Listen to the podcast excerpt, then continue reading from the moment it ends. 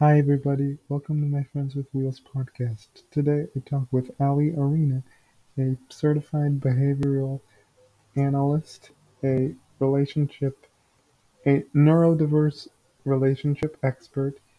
Uh, she talks to me about, you know, her work in the disability community, uh, a little bit about neurodivergence and how neurodiverse couples have to navigate being in, in a relationship. It's a really fun and interesting subject, so I hope you tune into this episode and enjoy.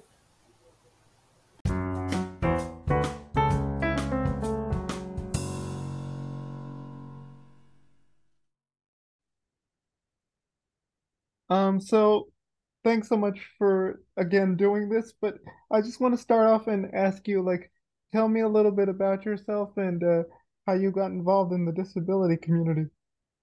Yeah, you know, um, so in college, I actually was a PR media major and it really didn't feel right. And I actually baby babysat an autistic child and I got to see this child be in multiple therapies and I really loved it. And I really connected with this kid and I think now realizing that I'm neurodivergent, I didn't at the time, I can see why we really connected. Like I really understood a lot.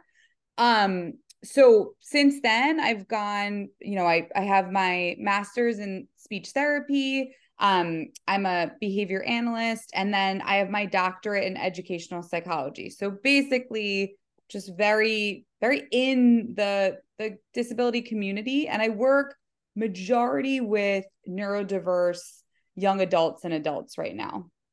Mm-hmm. So for those who don't know, what what is neurodivergence? You know, what are the common characteristics of a neurodivergent individual?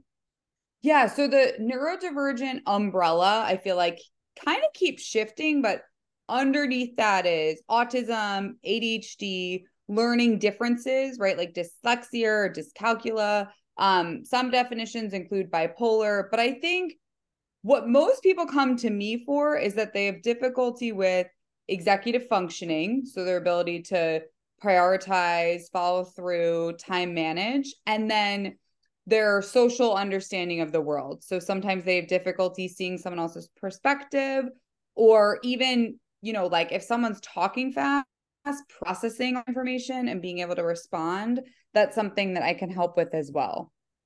Mm-hmm. My next question is that you also work in the mental health field as it relates to neurodivergence. I was looking at your website and it's and it says that you know that you focus on social communication therapies. What's that all about? Yeah, so I think, you know, most people can communicate, right? Like they can use their words. However, social communication could be hard, meaning you actually are using your words for the purpose of connecting or advocating. So, like, the difference is like most people can label this is a phone, but it's so different to be able to use your words to say, like, can you hand me that phone? Or I need to make a phone call. What do I say on the phone call? So, that's the social communication part. Really, like, how do I communicate to connect better in the world? Mm-hmm. Uh, let's say, for example, because I also saw on your website that you focused on neurodivergent uh neurodivergent couples or neurodivergent yeah. relationships. So let's say, for example, um, we have a neurodivergent couple in a relationship. Uh, what might be some issues or challenges that they may face?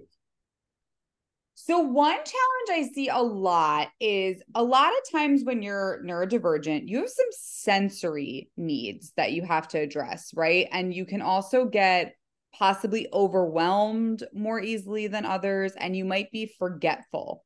So if one partner is, you know, forgetting things that the other partner said, that person's going to start to take offense. So that's a big disconnect I see.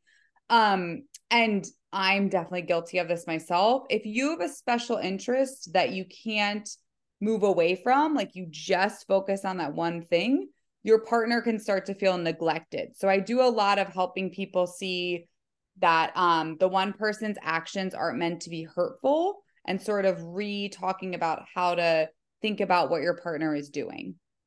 Mm-hmm. How can social communication therapy, now that we've laid out those issues and challenges, how can social communication therapy help resolve those issues? Yeah. So when you work with me, a thing I really try to figure out because it's, you know, I think sometimes if you're in the disability community, you don't, you talk so much about deficit when we in reality, there's a lot of positive, amazing things. So one of the things is really getting in touch with, again, like, what do I like? What do I like to talk about? What do I want to use to connect with people? So starting there is a big way to just build social communication, being able to say what you like and then how to advocate, advocate, right? So like sometimes if I'm nervous or I'm thinking I'll look up and I never knew people were assuming that I was rolling my eyes at them or ignoring them. So now I know to give people that warning when talking with me so they don't make that assumption. So that's a lot of stuff around your social communication and just seeing how you present in the world and how you can advocate for yourself. Mm-hmm.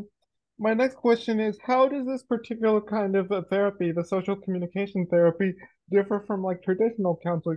Because I used to um have a I used to have a mental health therapist, and I would have conversations with friends who've had mental health therapists, and they say, you know, like this this person needs to fit my needs. They need to understand where I'm coming from. So, like, how does uh, the social communication uh, therapy differ from traditional counseling, or what's missing from it? That's a really good question. Um, you know, I think social communication therapy definitely has that like mental health underlay the whole time. But I do think the difference is I am a lot more focused on the actual words that you're using. So there might be a little bit more role play and ways to initiate the conversation. I also talk um, with my clients a lot about like what modality of communication do you like? Because not everything needs to be verbal. You can text things to people you know you can discord you can video chat whatever feels good. So that's i think a difference too is really thinking about like what words we're saying how we're communicating and also just learning our own communication style. Like some people give a lot of information others give little amounts. And so starting to learn yourself and how you communicate. I think that's probably the difference Mm-hmm.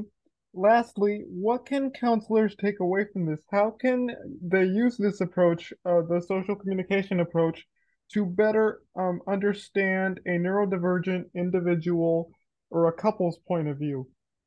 Yeah, so I think a lot of people assume like if you're verbal and you're employed and you're in a relationship that you must have the language to be able to ask for what you want and need, to be able to talk about yourself, to be able to advocate. And that really isn't always true. So I think it's important for people to take a step back and really check in if the person knows how to ask for that. Um, if the person has the communication to set a boundary, it's really different to say to someone, you should set a boundary as opposed to going over how would you even do that? What words would you use? I think that's a big thing to take away. Mm-hmm. Yep, that's true.